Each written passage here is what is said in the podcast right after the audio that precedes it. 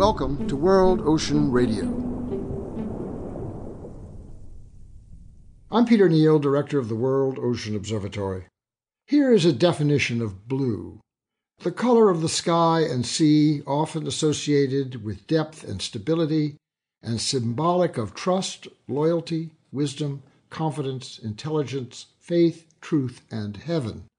These represent a profound ascent of meaning.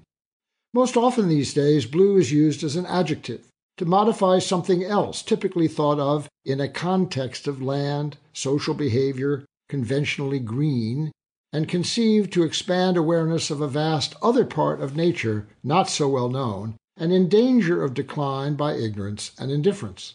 Hence, various ocean related projects Blue Ventures, Blue Mind, Blue Economy, Blue Ocean Society, Blue Ocean Foundation, Blue Ocean Institute, Blue New Deal, and many others, all devoted to ocean research, conservation, and public awareness, led by ardent advocates for a blue ocean future, and existing to redress the serious misunderstanding of the fulsomeness of nature absent knowledge of the freshwater ocean continuum.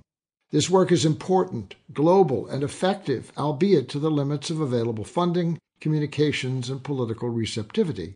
Let me honor and invite your support for each and every one of these without question.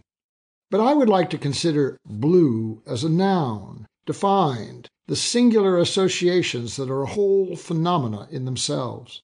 Depth, for example, seemingly obvious as measured by ocean soundings in which the earth's highest mountains are submerged. But deep may have no limit to its value, an infinite dimension that extends beyond our imagined boundaries of observations and experience. To go there is to explore without inhibition from either mind or body. Stability is another unexpected meaning.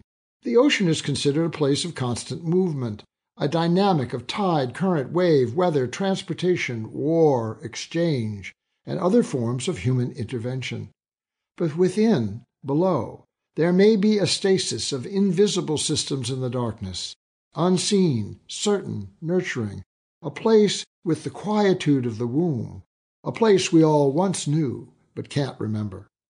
Pure nature, then, as in the deep sea or deep forest, as wilderness, suggests that in the noun there is a place beyond the symbolic, escape for trust, loyalty, wisdom, for confidence and intelligence, for faith and truth.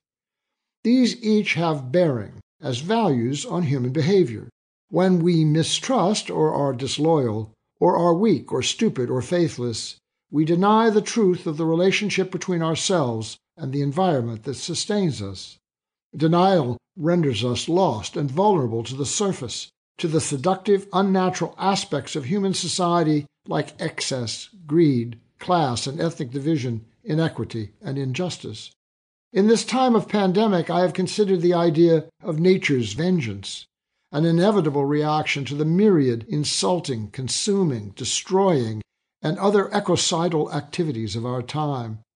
Does our behavior, known and selfish, merit any outcome but that in our dark place we drown?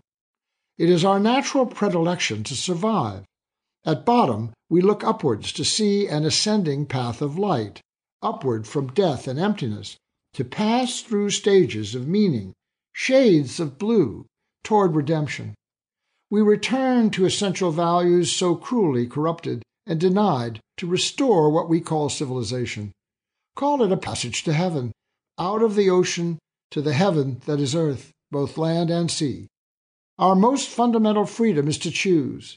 Let's move beyond blue as an adjective, even as a noun, Let's express blue as a verb that drives transformation, regeneration, and renaissance. Blue will set us free. We will discuss these issues and more in future editions of World Ocean Radio.